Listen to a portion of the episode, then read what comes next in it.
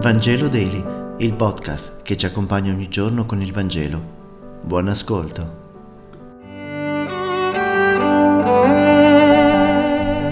Martedì 9 agosto, lettura del Vangelo secondo Matteo, capitolo 25, versetti 1-13. In quel tempo Gesù disse ai suoi discepoli, il regno dei cieli è simile a dieci vergini che prese le loro lampade e uscirono incontro allo sposo. Cinque di esse erano stolte cinque sagge. Le stolte presero le lampade, ma non presero con sé l'olio. Le sagge invece, insieme alle lampade, presero anche dell'olio in piccoli vasi. Poiché lo sposo tardava, si assopirono tutte e dormirono. A mezzanotte si levò un grido, ecco lo sposo, andategli incontro.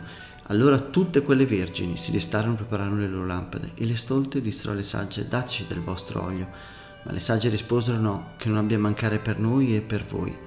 Più tardi arrivarono quindi anche le altre vergini. Incominciarono a dire, Signore, Signore, aprici. Ma egli rispose, in verità vi dico, non vi conosco.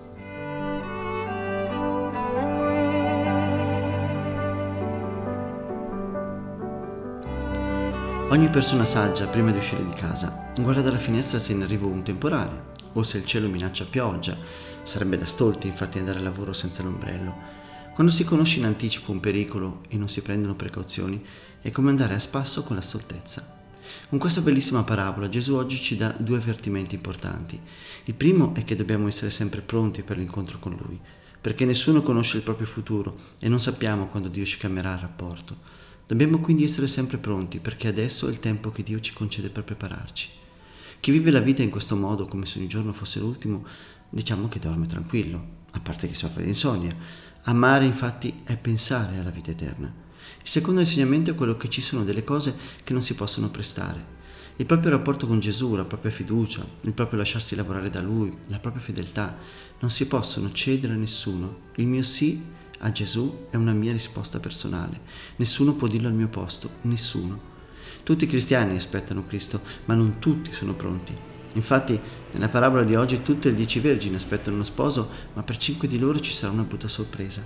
Il ritardo dello sposo, infatti, mette in luce la mancanza di amore di metà di esse. Questo ci deve far riflettere. Quante volte pensiamo che Dio tardi agli appuntamenti da noi prefissati? Quante volte brontoliamo perché i nostri desideri non vengono esauditi? Quante volte ci stanchiamo di aspettare e facciamo di testa nostra? Ma tutto questo ritardo ha una logica. Se infatti Gesù ci accontentasse all'istante, non si potrebbe capire se ci affidiamo veramente a Lui in ogni circostanza.